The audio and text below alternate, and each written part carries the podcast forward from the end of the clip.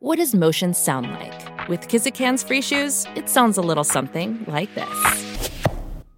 Experience the magic of motion. Get a free pair of socks with your first order at kizik.com/socks. The human brain on revenge looks almost identical to the human brain on drugs. You're saying if you can disrupt the craving, then you can disrupt the behavior that satisfies the craving. Exactly right.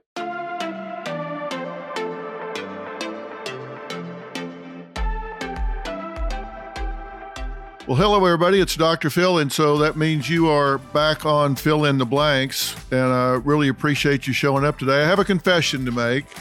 I'll just tell you straight up. Today is a guilty pleasure for me. And you'll soon understand why, because my guest today is Dr. James Kimmel Jr. Now, he is a lecturer in psychiatry at the Yale School of Medicine, the founder and co-creator of the Yale Collaborative for Motive Control Studies, and the developer of the behavioral addiction model of violence. Now, he researches violence prevention, motive control, revenge cravings, justice addiction, non-justice studies, and mental health peer support services. Now, I said this was a guilty pleasure, and before I actually introduce Dr. Kimmel, let me tell you why. I've spent a lot of time in the litigation arena, as you know. He also maintains a legal practice in healthcare law, and he takes a very, very interesting approach to an important topic of violence. He created SavingCain.org, which is an effort to save lives by offering support, resources, and compassion, not to the victims, which of course he has all of those feelings for victims and survivors, but to those considering murder, terrorism, mass shootings. And that is so important because prevention is so important. So I said those considering this, and there are places to go for help.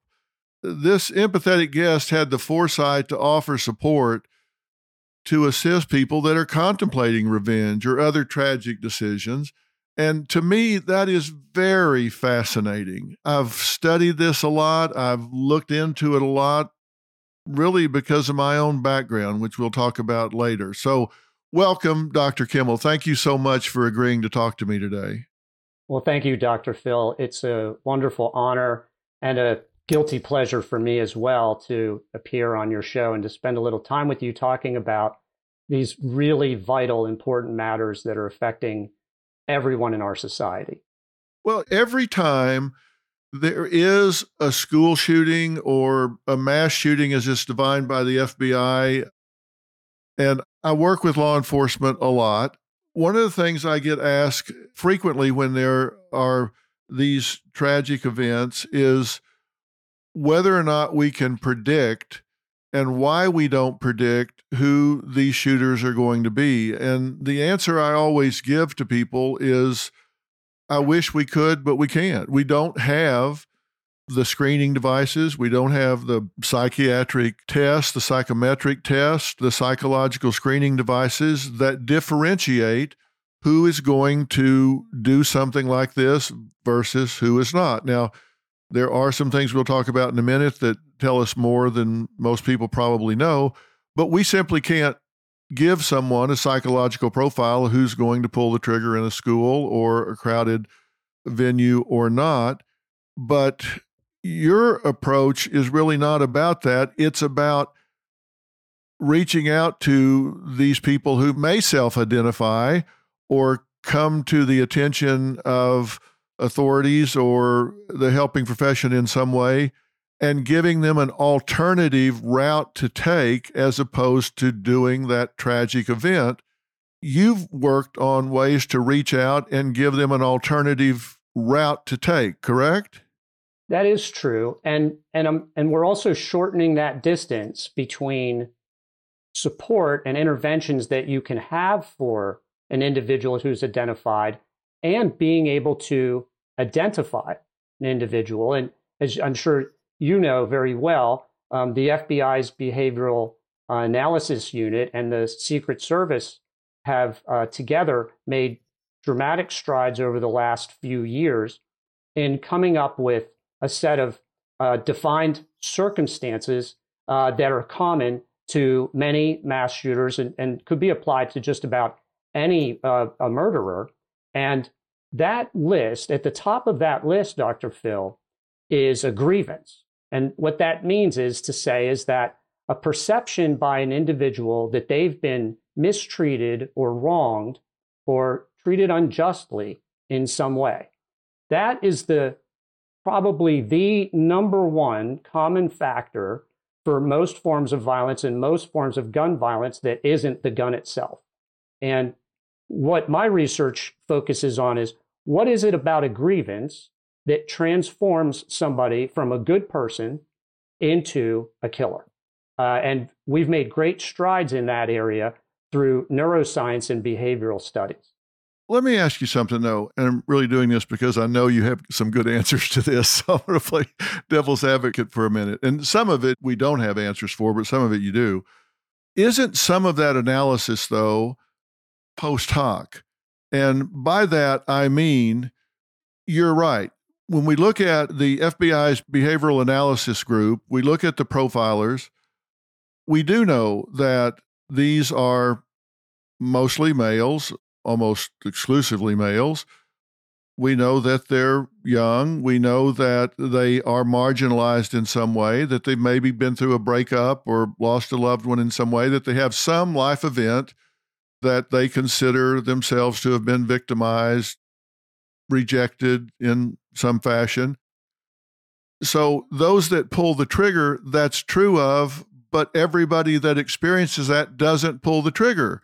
So it's not predictive. Right. And what I would say is that it's partially predictive. So it's a piece of the puzzle, and there are perhaps 10 or more factors that you need to add to that. For instance, somebody who has a grievance and who's stockpiling weapons and who has already begun his planning process and has been holding this grievance for a long period of time isn't letting it go. When you start to add those factors, you can start to narrow down to a person that needs some form of help and support before they go and commit that act of violence. But it's not a nice and tidy business. It's not a, you can't spend 5 minutes and go, now there is somebody that's ready to kill and the rest of the people we can exclude. But I think more important is what the FBI and Secret Service are missing. And that's the piece of the puzzle that we've been able to provide, which is what happens when somebody has a grievance, and what recent neuroscience, brain imaging, fMRI studies are showing is that a grievance triggers a craving in the brain for retaliation, for justice in the form of revenge. That is the new insight that science is bringing to the picture, that's showing that grievance triggering retaliation triggers a desire for revenge, for pleasure, for hedonic reward. In other words, the human brain on revenge looks almost identical to the human brain on drugs. That's an important piece. And we can then, if we know people have a grievance and know that they're developing an addictive grievance craving process, we have methods we're developing now to intervene with that individual and take them out of that addiction and break the craving before they act on it in the real world. So if this craving is getting into the limbic system and hijacking the pleasure centers, if it's getting into a loop that can be disrupted, then you're saying that if you can disrupt the craving, then you can disrupt the behavior that satisfies the craving. Exactly right. Exactly right. Yes. I mean, you think about it this way to try and visualize it and help it make sense for, your listeners, is there's a courtroom inside every human mind. Every human mind has a courtroom in it, and everything's there. There's, a judge's bench, and there's a table for the prosecution and a table for the defense and a witness stand. And inside of this courtroom, this is where we put on trial the people who offend, wrong, betray, humiliate us. And we do this, humans do this, billions of times a second around the world all day, every day, because we're always running into things that offend or hurt us or victimize us, or that we imagine offend, hurt, or victimize us. Because this is the extra danger to this, is that it can just be in your imagination. There's no universal judge that says, oh, your offense, yeah, that's valid, and this other one isn't. And since we think it's not, you don't carry it anymore. If it's real for you, it's real.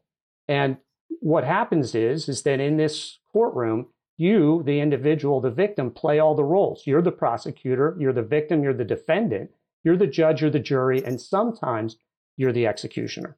And what that means is it leaves you with a decision. This trial is happening inside your mind, but at the end of the trial, you're going to decide, are you going to carry out that sentence in flesh and blood in the here and now, or are you going to let it go? That's a critical moment, and that's why I've sort of become a lawyer who I practice law inside the courtroom of the mind now, not only in real courtrooms, because that's where it's all happening before it turns into violence. Well, I want to spend a moment on what you're talking about here, because I want our listeners and viewers to think about this in their own life. They've heard me say a million times that perception is reality. We tend to believe ourselves, what we tell ourselves. And I've used the example, if I put a blindfold on someone and walk them around and they believe that the next step they take is off the edge of a 10-story building, they'll fight you like you were trying to put a cat in a sack if you're trying to get them to take that next step, right? They can be on a flat floor in the middle of the room, but if they believe that next step is going to take them off the ledge of a building, they'll fight you for their life, even though reality is different. If they believe it, it's true for them. And that's what you're saying. These grievances can be real or imagined. They may have no basis in reality, but if they have put that victim hat on and believe it, they can act on that, even though it's not consensual. Absolutely. You just put that perfectly. And that's exactly what's happening. And that's what explains a lot of what we see in the world, in the universe of conspiracy theory and things where half or more of the population doesn't even understand what the grievance is in the other half of the population. And one group firmly believes that there is either a dramatic threat or there's been a dramatic wrong that's been perpetrated. And they're carrying that as a grievance. And logic no longer, or I would say, let's talk about it as terms of evidence. Evidence, real world evidence, doesn't matter anymore. It's not persuasive for that person because they believe that there is a legitimate grievance that they have. And now that this revenge craving addictive process has begun in their minds. And the train has left the station in terms of logical persuasion. Now we have to go in. And the process that we've developed is to work with an individual like this. And we say, let's allow you to try out that entire case inside your own head. We created a courtroom of the mind where it's guided and directed toward a verdict. And we allow the person to experience getting revenge or getting justice safely inside their head before they carry it out in real life. Think of methadone for a justice addict for a moment. That's how we think of it. And when we use this process, we release the revenge craving, the violence craving safely, and allow this person to move beyond it and then come back to us again and consider even the idea of forgiveness, which is, of course, ultimately going to be the resolution of any grievance from the end of World War II to any act of terrorism where the terrorist group finally puts down its weapons, to a dispute between a husband and a wife or two children on a playground. Ultimately, the only thing that resolves a grievance and restores peace, happiness, and health is a decision to forgive. And this non-justice process that we've developed is a way of actually systematizing that rather than the current, government-run justice system, which systematizes revenge-seeking. It does not systematize healing and revenge. The longest field goal ever attempted is 76 yards. The longest field goal ever missed? Also 76 yards. Why bring this up? Because knowing your limits matters, both when you're kicking a field goal and when you gamble. Betting more than you're comfortable with is like trying a 70-yard field goal. It probably won't go well. So set a limit when you gamble and stick to it. Want more helpful tips like this? Go to KeepItFunOhio.com for games, quizzes, and lots of ways to keep your gambling from getting out of hand. The first page of a book never tells the full story. And those news alerts and headlines, like the ones we get on our phones, don't even scratch the surface of what the story is really all about. Stories are like people, multi-layered and complex. It takes some digging to find the truth, but when we find it, it can change our world. We like to dig. The news on Merritt Street, essential television. FBI negotiators will tell you hostage takers will never release their hostages unless and until they believe that you as the negotiator understand why they took them to begin with. It may be religious reasons, it may be political reasons, the same as a wife will never forgive a cheating husband unless and until she believes he understands what that did to her in terms of humiliation, destroying my trust, until she believes he gets it. You're not ever going to get there. And I think that's one of the reasons we have the divisiveness we do in our country today, which is a whole other problem you just alluded to. But that's what you call the courtroom in our mind right now. And if people get this confirmation bias, they're not ever going to see it another way. But you had an interesting life experience.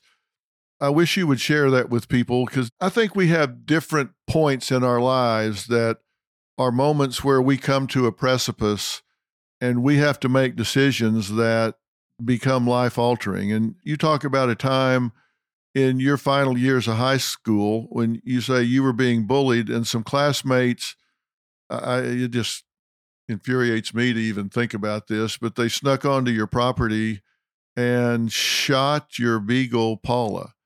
And the police didn't do anything. Talk about your experience when that happened, because I think that set you on this path. Oh, there's no doubt that it did, in fact, set me on this path. It changed my life. I had two really big pivot points in my life, and that was the first one, Dr. Phil. And just as you said, I had been being harassed and bullied for several years through high school. And by the time I grew up in the country in central Pennsylvania on a farm. And by the time, these kids were essentially my neighbors, other farm kids out in the country. But I wasn't a legitimate farm kid in the sense that my dad was an insurance agent. We lived on my great-grandfather's farm. So I wasn't accepted into the in-group there. And I desperately wanted to be part of that in-group. I wanted to be a farmer. That's my number one career goal when I was in high school, was to be a farmer, until I was so firmly rejected by these guys, which was a painful experience. But it culminated one night while we were all home asleep in this, along this one-lane country road, just sort of half awake, and I hear a pickup truck coming down the road and stopping in front of our house, which is an unusual act in its own right, but it was enough to just grab my attention. And I looked out the window and I could see it was one of their trucks. And moments later, there was a gunshot. This woke everyone up. The person that fired the gun ran back, got in the truck, and they took off down the road. We looked around the house to see if there was any damage, bullet holes, anybody was hurt. No one was hurt. Went back to bed eventually. One of my jobs on our farm. It was a pretty small operation in terms, because we weren't making our living from it. So we had a herd of Angus cattle and some hogs and chickens. And one of my jobs before going into school in the morning and getting on that bus was to go out and feed the animals and water them and take care of our dog, our hunting dog, Paula, the beagle. And when I went up to her pen, I found her laying dead in a pool of blood with a bullet hole in her head, which was just the most, as you can imagine, the most shocking experience to imagine. I mean, obviously humans experience far worse violence than that, human-on-human violence. Some terrible things occur. But when you're living in the country and you walk upon something like that, it shakes you. And I can tell you now, in hindsight, as a researcher, that that exploded in my mind, a desire to retaliate against these guys. I wanted justice, and I wanted it absolutely desperately. And nothing was going to stop me from getting it. Well, my parents called the state police. They came. These were in the days of things like this, and bullying and stuff between kids didn't really matter very much, not at that level. And this was well before school shootings had ever occurred. And it was ignored. And 2 weeks later, I was home by myself again, but pretty late at night. And they came back. The pickup truck came. And there was, I looked out the window after an enormous, for me, explosion where they had blew our mailbox off its post, with like a half stick of dynamite. Crazy stuff. I mean, just you wonder why, right? Yeah. Well, anyway, that was it for me. And my justice craving was now unleashed.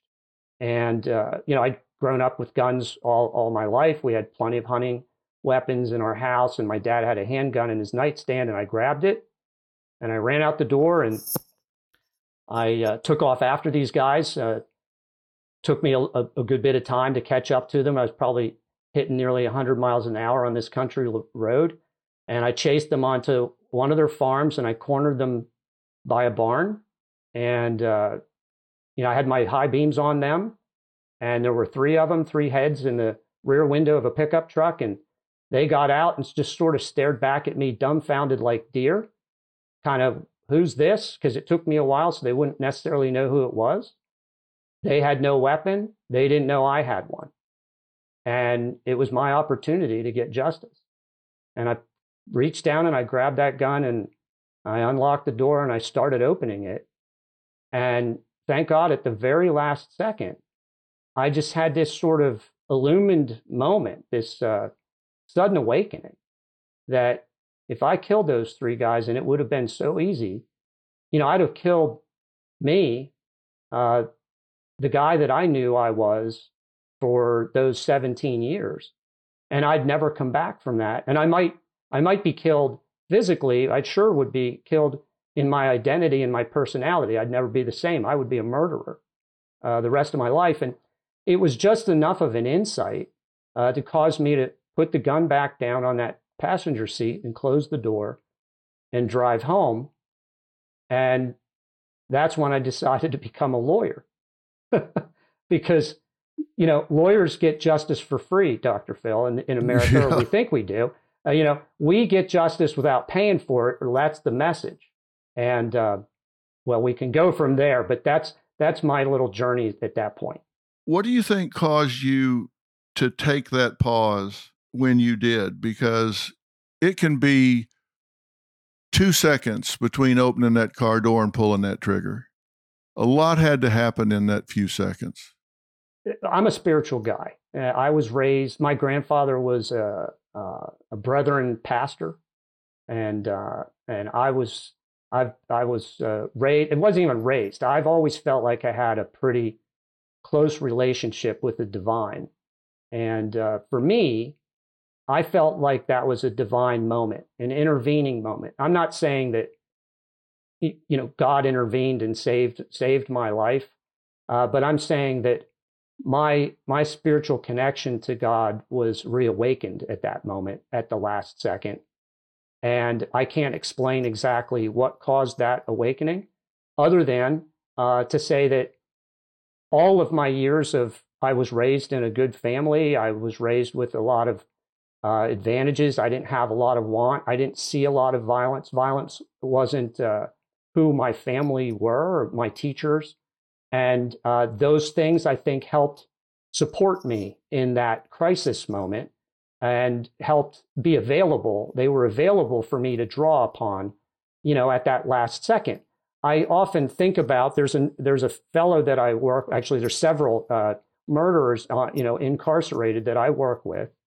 And they all seem like the other James Kimmel to me. Some of them are my age right now, and they've been serving 50-year sentences plus, and they had almost identical experiences. They didn't have a dog shot, but they had some other heavy grievance that they had experienced, some form of victimization that was completely shattering for them. And at the last second, they didn't have that illumination. And it is boggling to me, and it's tragic to me that so many people don't have those built-in resources, whatever they are, or that sense of spirituality that's critical to be able to stop. But I'll say even people that have all those resources, they sometimes go right through the red light and they commit that act of violence. And that's why, the new book that I'm writing, which is called The Justice Addicted Brain, The Surprising Science for How Good People Turn Deadly. That's kind of my message, is that people think of murderers typically as sociopaths, psychopaths, people with broken brains, people that are demented, filled with evilness. It's rarely the case, actually. That's true. There is a group of people who have sociopathology that's diagnosable, and if you study their brains are different from the rest of us. But that represents 1% to 3% of the population. Most of the violence is not being perpetrated by sociopaths in our world. It's being perpetrated by good people who have a grievance and get caught up in this addictive process. And by the time they've gratified this craving for revenge, and you get high from it. If I would have pulled the trigger, I'd have been as high as a kite for minutes to maybe even an hour after. But after that, I'd have crashed hard the way all drug addicts do. And I would have been left hurting even more than I was before, and yet somehow wanting more of this drug over and over again. It's the most powerful and dangerous addiction in humanity, far more dangerous than drug addiction, because the only way to get high for a justice addict is to inflict suffering upon somebody else. A justice addict uses a gun to inject a bullet. A drug addict uses a syringe to inject a drug. But in the end, these are two processes of making yourself feel better when you're hurt. You're right. There is that small percentage that I say dwell in that dark triad, where they have that combination of traits and characteristics. And having been trained in forensic psychology, I did a postdoctoral fellowship. I always talk about the irresistible impulse versus the impulse not resisted. There's a difference between that irresistible impulse that you are just completely unequipped to resist versus that impulse that you do make a conscious decision in the moment not to resist, and then you return to rationality at some point. And I know that what you're trying to do is connect with these people in some way before they make that choice. I keep coming back to that point of trying to know how to identify those people in a systematic enough way to make a difference. I mean, we do know that violence clusters. If we were going to try to do the things that you have proven make a difference, that you really believe that can break this addiction, we wouldn't start in a suburb somewhere. We do know that violence does cluster in certain areas. We know that it clusters in micro locations within neighborhoods. There are places where you can impact more people with what you're doing than other places. But is it possible for this to be impactful before the moment of crisis? Is it possible to get people to reevaluate their definition of seeking justice, their definition of what is the right and wrong thing to do before they're in that crisis moment so they stay out of it? The answer is yes, absolutely. But it's going to sound revolutionary in the fact that it's not revolutionary at all. So let's take a few examples of other things that are just like this in our society and how we've made a dent on it through prevention. Start with alcohol, tobacco, and drugs, right? The three main addictive substance use disorders, okay? Well, we don't go about preventing that by identifying people who are most vulnerable to becoming addicts, right? We can't do that. We don't know how to identify them. There's no good test for that. We've never even attempted to do that.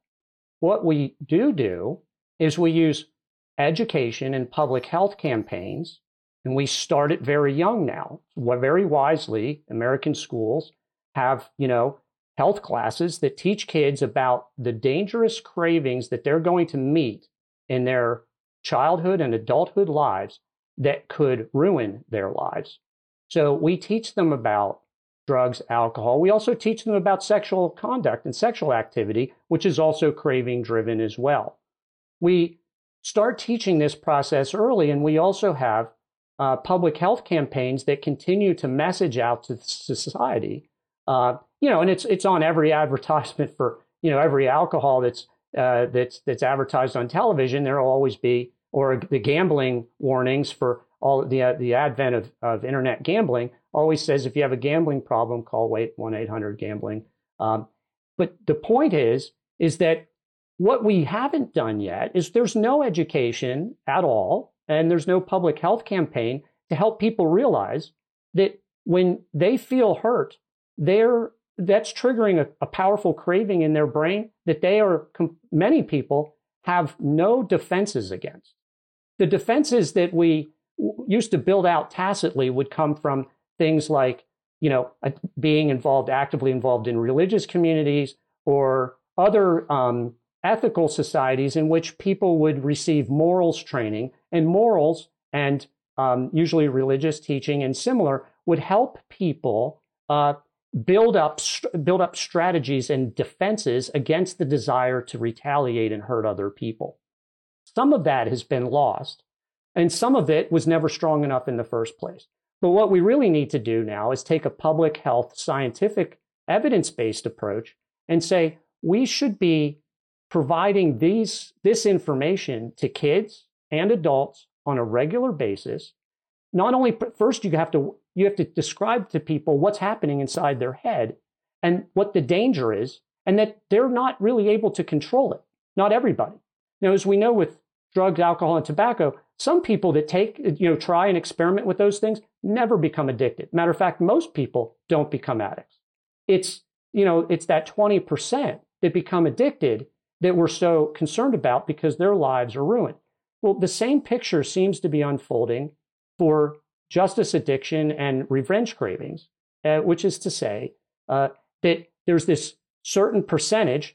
You could identify that percentage or define it by the number of people, for instance, that have been convicted of some form of violent offense. That's a significant portion of the population. And then there are some that avoid that. But what we could do is use public health and training to get that messaging out and combine that with techniques that are known now, evidence-based techniques, to help people manage these cravings. That is, to me, the way that you use the broad brush. And then when you identify somebody who's particularly vulnerable and carrying grudges and not able to get over them, then we have targeted, just as you said, micro-level focused interventions that can be used to help that person specifically overcome their craving. All right, well, let's talk about this. Most of the people that are listening right now are unlikely to pick up a gun and go shoot somebody. But most of the people that are listening right now are subject to carrying a grudge, maybe.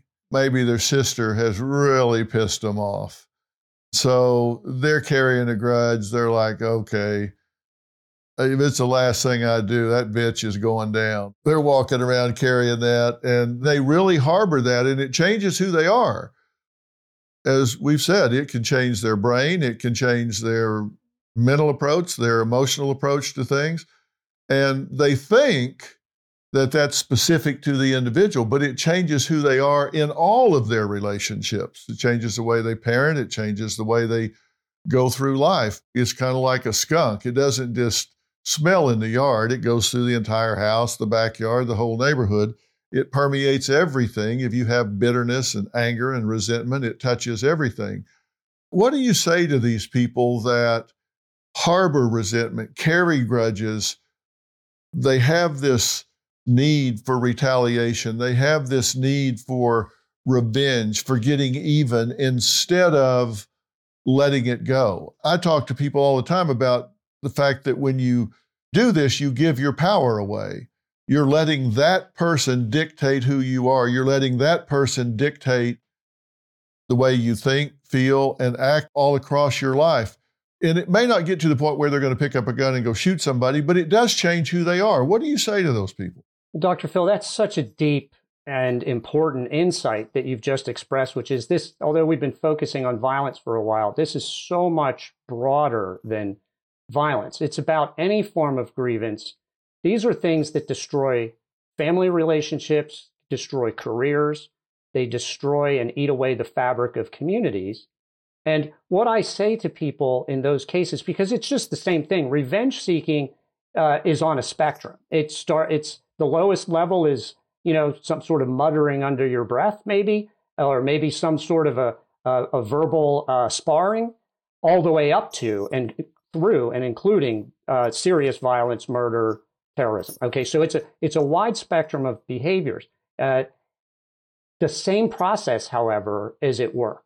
So think of it this way. We've got an infinite number of grievances that humans can experience at any particular time because they're imaginary, they pop in and out of our heads. But what we can do is we can focus on this revenge reward circuitry in the brain, and there's something that we can do for that. So, for instance, in our research, we've created this system, this process called the non-justice system, and this is what I invite people to do. And we've just released a mobile device app that's available right now to anybody at the MiracleCourt.com website, MiracleCourt.com, and it's called the Miracle Court app. And with this app, it allows anybody anywhere to put on trial anyone who's ever wronged you at any time in your life. Put them on trial for free. There's no cost for this app.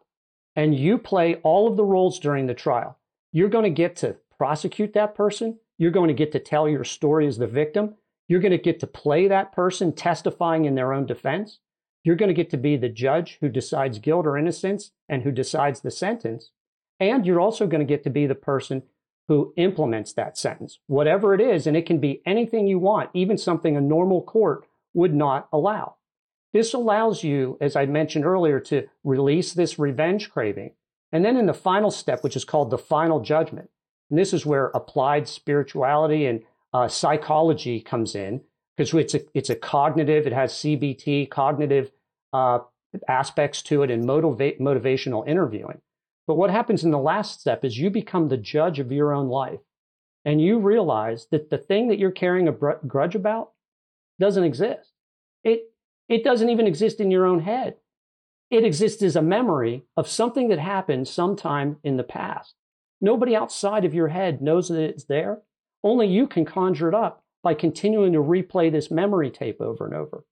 Once you start to see that this isn't a real thing, you become empowered to take control of it. And you just mentioned about, losing power over the situation by using revenge, and that's exactly what happens. Well, this process enables you to take that power back and go, well, how do I get out of this? One is I start practicing non-justice, which means no longer seeking justice against this person because it's against my own self-interest. Every time I do, I'm reminding myself and re-victimizing myself over what occurred.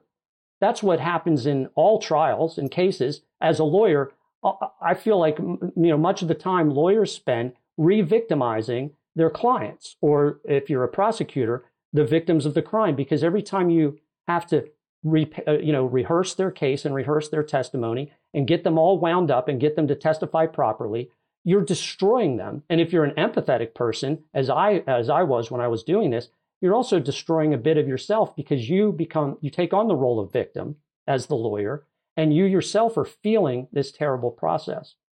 So this enables you to break through that, and it asks you in the end to imagine what you would feel like. You're never required to, but you're asked, what would it feel like to you if you forgave this? Not as a gift to the person who hurt you, but as a gift of mercy to yourself. Because what we really know about forgiveness is it's never a gift to the perpetrator. It's the gift of freedom and healing to yourself. When you decide to forgive, which is within your power, you've set yourself free from the wrongs of the past. That's what I tell these people, and this app takes you through those steps. You can get through it in about 20 or 30 minutes. It's all audio-driven. It's actually my voice, and I, as your lawyer in the courtroom of the mind, I take you through those 5 steps and hopefully leave you in a better place. I've used this with rape victims. I've used it with some people who've experienced some very serious forms of violence. I've trained individuals who are trying to de-radicalize violent extremists in how to use it themselves, violence interrupters in major cities, things like this.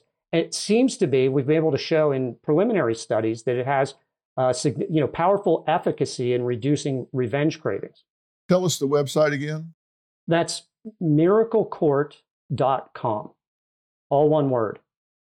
MIRACLECOURT.com. Yeah, well, we're going to put a link to that everywhere on our social platforms so people can find it. That makes so much sense, because it also has that element of resolving cognitive dissonance when you're having to argue the other person's point of view. It makes you stand in their shoes, and you're forced to see things through their eyes. And boy, do we need a lot of that right now in this country. But I love the fact that you're taking the position that this is something that doesn't exist. I always encourage people to test their thoughts for rationality. There are a lot of definitions you can use, but I always say, look, if you're having a thought, at least test its rationality. Number one, is having this thought in your best interest? Does it get you what you want? Does it protect and prolong your life? You can use different criteria, but test your thinking to see whether it's rational or not. And if it's not, then generate a rational alternative. If this thought's not rational, if it doesn't get you what you want, if it doesn't protect and prolong your life, then what does? Come up with something that you can put in its place that does. The reason I wanted to expand this to not just those that are thinking about shooting someone, there are so many people out there right now that just in the normal course of their life, as you say, everything's on a continuum. You back down the continuum. People experience this every day, whether it's towards their boss at work, whether they've had something done to them, real or imagined. I wrote a book back in 1998, and I talked about the 10 laws of life, and one of them was there's power in forgiveness. And you said something very important. You said when you decide to forgive. That's a very profound statement, and I want people to hear that again. Decide to forgive. Sometimes we sit there and passively wait for this emotion of forgiveness to wash over us. That's not how it works. It's our decision. I've forgiven people that don't even know they ever did anything to me, and I didn't tell them I forgave them. If I did, they would have said, for what? It isn't important that they know. It's important that I know. Because if I don't forgive them, then I'm locked in this bond with them forever, back and forth. And if I let them go, then I'm free. Forget that they're free or not. Their judgment day will come later, if ever. They may not have ever even aggrieved me in some way. But if I thought they did, if I can forgive them, I set myself free. That cell I'm in locks from the inside. I can let myself out if I choose, if I decide to forgive and move on. I was so glad to hear you say that. Oh, you put it so beautifully and so powerfully, and that's exactly the case, and that's the end point, and that's why we call it the Miracle Court. It's actually a court where, when you experience, if you've ever experience. I know you just described it for yourself, but for listeners, if you've ever made that decision that Dr. Phil just described to forgive someone, there's a miracle feeling at that moment. It's miraculous. And the reason it is because this thing that was so important to you and so incredibly painful to you that was ruining your life, suddenly, in an instant, in a blinding flash, is gone. That's miraculous stuff. I mean, humans haven't figured out a way to perform many miracles, but I'd say every human being, there's one miracle that we have been born, and it is in our true nature to be able to perform at any time. And that's the miracle of letting the past go and setting yourself free. That can be performed by anybody, anywhere. It doesn't cost anything. It doesn't take any special training. And it's not magic. This isn't magic. This isn't hocus pocus. It has nothing even to do with religion or spirituality. It's just a decision to set yourself free. And when you do it, if you experience it, it is so profoundly joyful and blissful and freeing and relieving. The people that go through this court often say, geez, it just feels like the weight of the world just suddenly lifted right off of my shoulders. I can't believe it was this easy. I had the power all along, and I thought somebody else did. I work with a lot of exonerees from death row and prison, but the ones that death row, where the stakes are so high, impact me so greatly. And one of these gentlemen recently that spent over 30 years on death row for a crime he did not commit, DNA completely exonerated him. And then all of a sudden, his alibi of not even being in the state at the time seemed to make a lot more sense. Someone asked him, how are you not bitter? How are you not just so angry that they did this to you? And without even thinking, he said, you know what? That's why the rear view mirror is this big and the windshield is this big. He said, they took 32 years. I'm not giving them another minute by living in the past. It's all forward. It's all in front of me right now. I don't have time to carry a grudge and be upset about what's happened in the past. Maybe I should. Maybe it makes sense, but I don't have another minute to waste. I'm all looking forward at this point. And all of these guys, and they're all guys because there are so few women on death row, all of these guys have such a spirit about them, those that are still on death row, that know they're innocent. There's a man on death row in Oklahoma right now that I am so committed to getting exonerated. His name's Richard Glossop. He didn't commit the crime any more than I did. And he's had his last supper 3 times. And every time he has shared it with the guards. I asked him, what do you mean? He said, look, they're just doing their job. They're not doing anything wrong. And let me tell you, I don't want to eat alone. So he shares this meal with the guards, and 3 times they've gone down there and either had a last minute reprieve, once they were going to execute him, and they had the wrong drugs. So they said, hey, we screwed up. You got to go back. Then they suspended executions in Oklahoma for a number of years. So he sat there waiting again. Now he's on the list again, and we're working hard to get him off of it. But his attitude is, hey, I know I didn't do it. These guards, I think they know I didn't do it, but it's not their decision. And he doesn't have this revenge loop in his head. He's chosen to forgive everybody involved and just believes that the right thing's going to happen. He's going to walk out someday. It's his choice. He has set himself free, even though he's in a cage.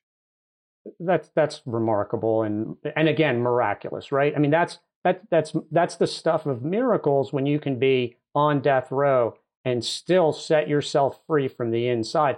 And knowing this now, what we've just described, you know it so well, you've seen it in other people. We have to ask ourselves, as humans, so why don't, if it's so wonderful an experience, why don't we do it more? Why do we withhold forgiveness from ourselves as victims? Why do we withhold this from ourselves as a society and disparage forgiveness as something that the weak people do, or that only a certain select elite person like a I don't know, a Gandhi or a King or a Jesus would do. These aren't truth statements that anybody can do it, but why is it that we can't? And now we have a scientific explanation for that. It's this addiction, it's this craving.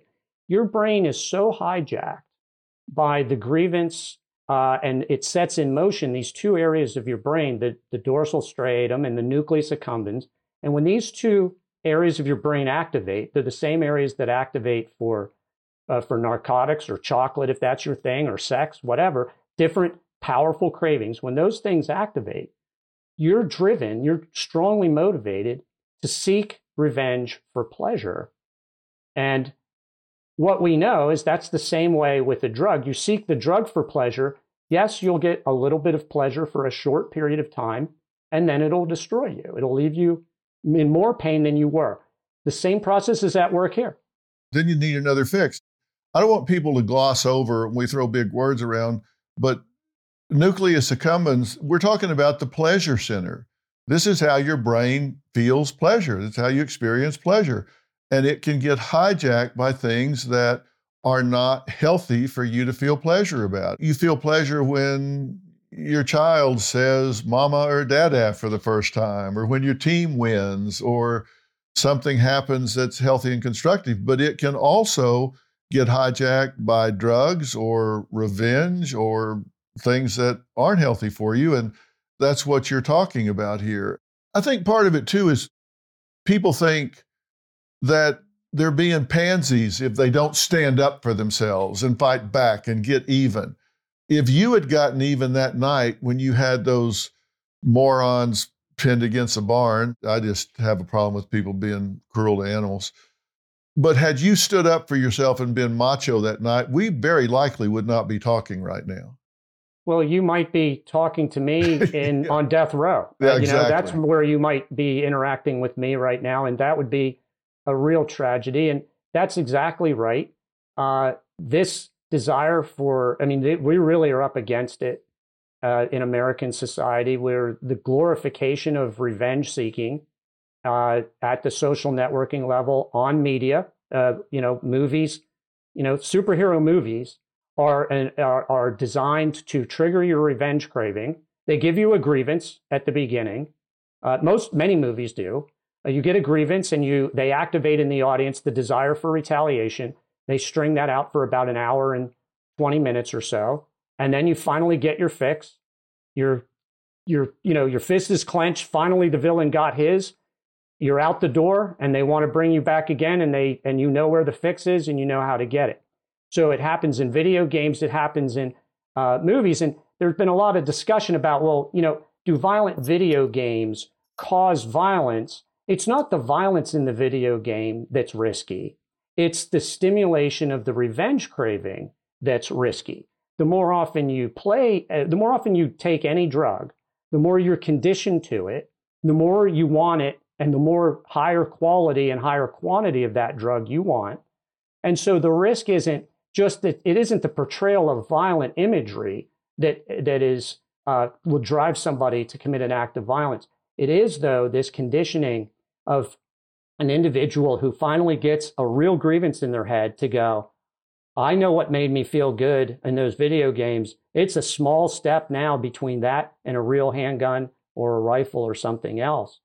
So we cling, and we want that craving fulfilled, and we don't want to give it up. If you talk to a heroin addict and say, hey, sir, why don't you just do the right thing here and stop taking heroin? They're not going to do it. They're addicted. That's the whole problem with it.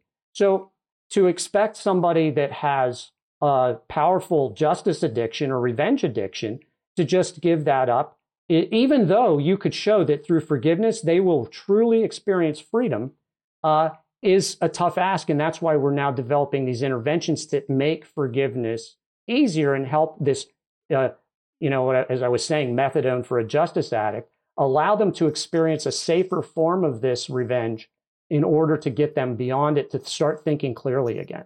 And this applies, as you said, Dr. Phil, to any form of grievance. It's not just about violence.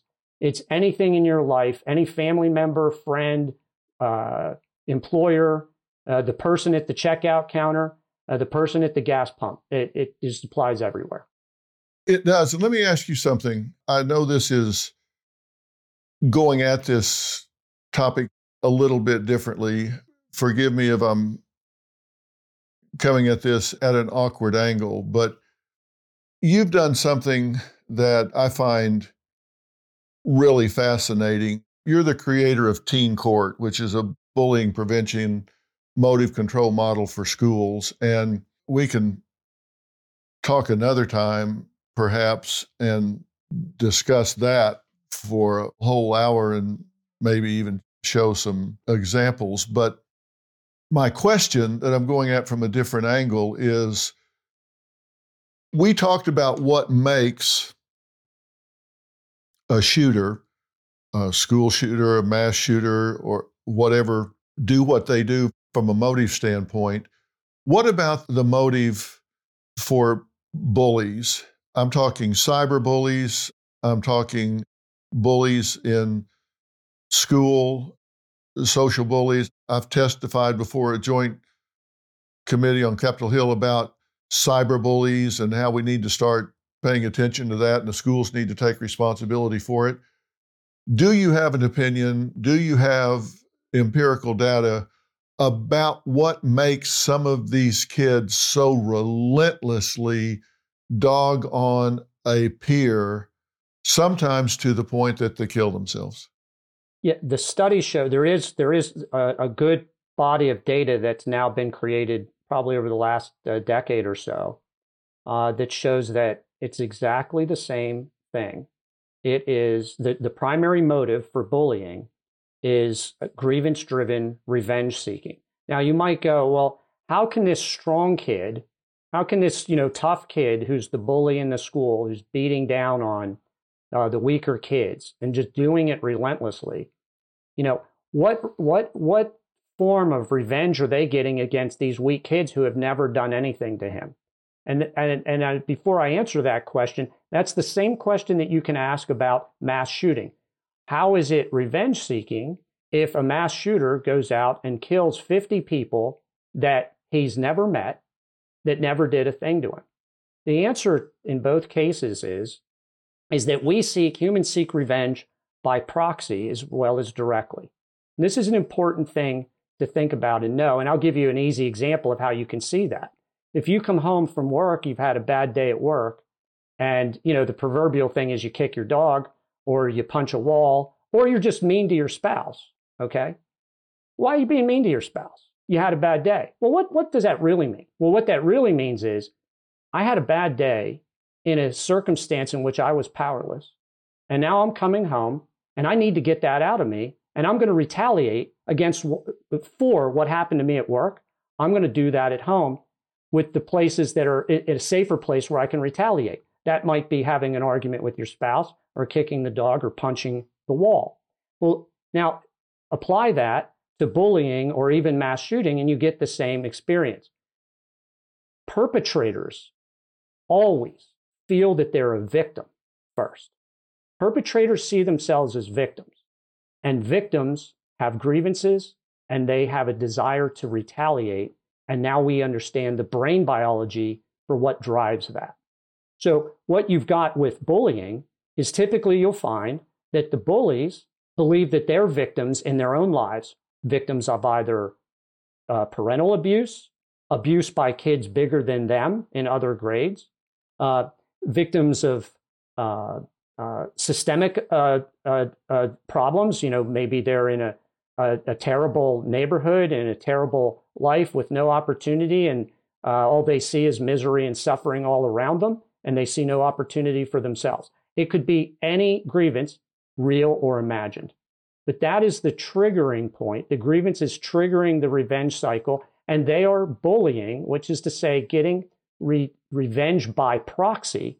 We've all heard many times of this, Munchausen by proxy. And you can explain that better than me as a psychologist, but the general idea of that is that a parent thinks that their child has every form of illness, and brings the child to doctors incessantly and trying to prove that the kid's sick when the kid isn't. That's just a very colloquial way. You can correct me on that. No, but you captured it.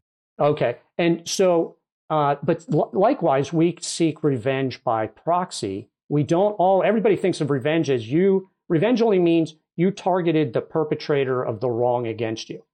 Definitely not the case. Terrorists, when they light up, when those terrorists flew those airplanes into the World Trade Towers on 9/11, there wasn't a person in those trade towers that those terrorists had an individual grievance with. They took out those towers and killed all those people by proxy for grievances that they thought existed and wrongs that they thought America had committed 3,000 miles away years earlier. That's the explanation for that. For listeners, we see that in so many different walks of lives. And while this isn't as true as people think, we hear that children that are molested become molesters, children that are abused become abusers. That's not blanket true. However, if you have a person that is in a situation where perhaps a parent is really harsh with them or they're being victimized in some way and they can't fight back, they can't stand up for themselves, they can't stop it, they don't have a voice, they push that down inside and that rage is going to come bubbling up at some point. That's when you're getting what you're now describing as by proxy. It's going to come up later and they're going to vent that where they feel safe venting it. They don't feel safe venting it against a father who's 200 pounds heavier and strong and all, but they'll go somewhere that they do feel safe and vent that anger in some way. And if you're in the crosshairs, then you catch the heat. I want people to understand that is not an excuse. It's not that you should feel sorry for that person because you're still being victimized. It's just an explanation that is offered so you understand you didn't do anything wrong. You didn't do anything to invite that. You're just in the crosshairs with someone that has a need to vent something because of what you've been talking about from the very beginning in this revenge cycle. And here's the scary part to that. Once you become the victim of a bully in school, your rate of risk of becoming a bully yourself skyrockets. So victims of bullies often become bullies. As I said earlier, perpetrators always see themselves as victims first.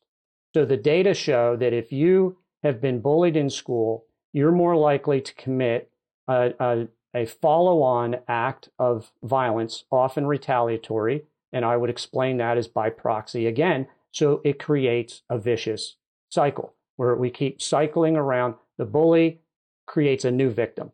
The new victim creates another victim. Each time, at each point, that's a new grievance, a new sense of injustice for that person.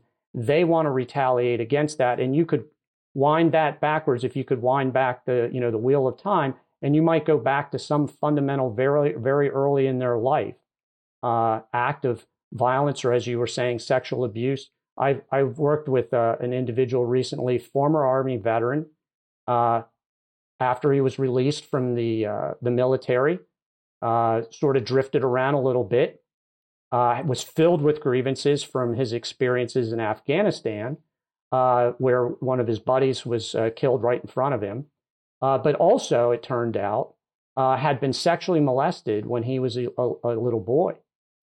And he, after he left the military and floated around a little while, ended up teaming up with the Ku Klux Klan and rose to the second in command of the National Ku Klux Klan. And when I talk to him, he's absolutely convinced that throughout that process, he was addicted, fully addicted to this revenge-seeking cycle of grievance and then making himself feel better by retaliating. The Klan helped him do that. And Dr. Phil, you mentioned there are certain areas, for instance, of society where there's more violence than not. It's not by accident that often those areas are areas where there's a lot of other addictive processes going on, substance use. Now, law enforcement would say, "Oh, okay, so it's gang activity, and it is. It's absolutely gang activity." But The point of it is, when I talked to a researcher at the University of Pennsylvania, a neuroscientist, and she said, when I presented this idea to her, that 30 years of her research clicked into place. What she had been working on is the vulnerable brain. There are certain human beings with brains that are more vulnerable to addictions than other people. As I mentioned earlier, not everybody who takes a drug becomes an addict. Okay, well, what she was putting together is, this vulnerability probably crosses addictions altogether. So if you're more vulnerable to substance use disorder, you're very likely to be also more vulnerable to revenge addiction and revenge cravings. And you may also be more likely, therefore, to be vulnerable to gambling addiction, sex addiction, or any of the other addictions. So this helps explain why there are certain areas where if people congregate and that's going on, you kind of have to go in there and help target the addiction. You can't just go in and arrest everyone. Arresting and prosecution is just another form of grievance creation, right? It's societal retaliation. That's what it is. We're interested in preventing crime for sure, but what really gets us off and gets us high and makes us feel good is when the bad guy gets a heavy sentence, and that's what that's all about. So you're feeding that revenge cycle at the societal level, which is a very dangerous thing to do. And that's why we continue to have more violence than we want. And we can continue to scratch our heads as to why. Yeah, and that's why the prison population is growing and growing and growing. And the rehabilitation is not growing nearly as fast, if at all. It all boils down to the fact that retaliation in response to grievances, real or imagined, is the primary motive for domestic violence, youth violence, bullying, street and gang violence, loner attacks, police brutality, terrorism. It all boils down to it hijacking the brain and those centers just the same as drugs do. You make this really understandable. Tell us again the book that you're working on and tell us when it's going to be out. Oh, okay, right. So the book that I'm working on now is called Justice Addicted Brain, The Surprising Science of How Good People Turn Deadly. And that'll probably be out next year. All right. Well, when it comes out, will you let me know? And we will tell everybody about it when it comes out and talk about it again so everybody knows. We can do that on the show and here as well. Because people need to understand this. This is evidence-based, and I don't want to oversimplify this because there's a lot that goes into these conclusions, but understanding the conclusions really inform what you can do, how you can change this in your own life, how you can model this for your children, and what you can start folding into the curriculum in school. So you don't need to be a neuroscientist. You don't need to get into designing what the law should be, but you can understand what you can do in your own life and your own family and understand the power of forgiveness in finding other ways to feel good about this and not measuring your own self-worth by exacting revenge. That's what's so important. People ask me all the time if I think problems are simple. I always say, I don't think problems are simple at all. I think they're very complex. They're multi-sided, multi-layered.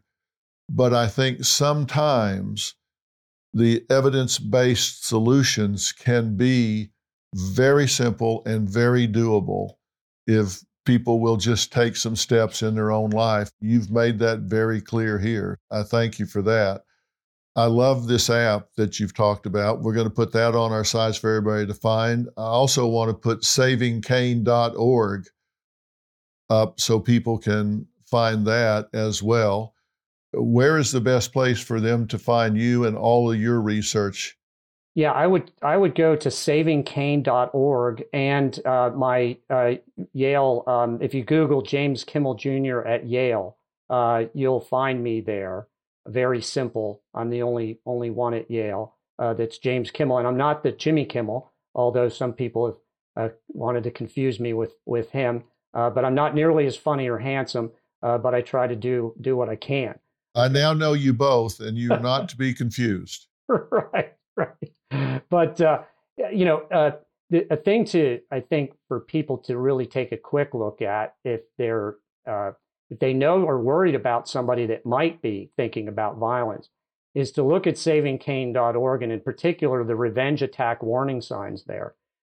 It's all laid out in a very simple fashion, that the revenge attack or the attack warning signs that the FBI and Secret Service have identified, but then we overlap what you can do about it in addition to calling 911 or the police. But I call this a revenge attack, Dr. Phil, for revenge seeking, because it's important for us to kind of move away from just a law enforcement approach and really recognize that if you or someone you love is experiencing powerful revenge cravings to do harm to somebody else or themselves, that's no different than a heart attack. And we don't, when we're experiencing chest pain and the signs of heart attack, we've all been trained, again, public health messaging, we've all been trained to go, this doesn't sound right. I better jump on the internet. I better take a look at what are the signs. Do I fit these? What can I do? What should I do? Should I call for an ambulance right now? Well, we can use that same type of approach for violence by thinking of violence as the end result of a revenge attack that's hijacked the brain, as you've said so many times here. So that page there gives a lot of quick information, if you were visiting the American Heart Association's website for a heart attack, what are the signs and what do you do? Well, here's some information on what are the signs and what do you do if you suspect that you or someone you know or love is suffering from a revenge attack. And I don't mean the victim. I mean, they're about to perpetrate it. The site is savingcain.org. And we always say, you've heard it a million times, if you see something, say something. I always add to that, do something. That doesn't mean confront someone that you think is armed and dangerous. You certainly don't want to do that. But research tells us that close to 80% of these people that are going to do some kind of a school or mass shooting tell at least one person what they're going to do and when they're going to do it. About 2/3 tell two or more people what they're going to do and when they're going to do it. But yet people don't do anything about it because they either think, well, I don't know what to do, or, maybe they won't, I don't want to get involved. You need to get involved. You're not being a George Orwellian big brother or ratting someone out. You could be saving their life and that of a whole lot of other people. If you see these warning signs, if you hear something like that, for God's sakes, take action, do something, but don't put yourself in harm's way. If you think somebody's armed and dangerous, leave that to the authorities to handle. But go to savingcain.org, and there's a lot of information there that you can use. Look, it's up to all of us. I mean, we're the millions and millions of eyes and ears that can step up and do something and make a difference. So, Professor, thank you so much for taking the time to enlighten us about all of this. It is fascinating, even more so than I had hoped it would be, and I knew it was going to be great. So I appreciate you telling us about all of this. We can talk again, hopefully when your book is ready and comes out, we can tell everybody about that and talk about this some more. I'd love to do that. And I really appreciate the opportunity to share this information with your viewers and listeners. And I also appreciate your adding to the information. I mean, you're just such a wealth of information, and you are able to translate a lot of this stuff that's, can feel pretty complex into language that just makes it a lot easier to understand and can help motivate people. So I appreciate what you're doing, and I appreciate this opportunity to share this with you. Well, it's important stuff, and you make it understandable as well. Let's stay in touch and talk about this again. For sure. Thanks so much. Great job. Thank you. Appreciate it.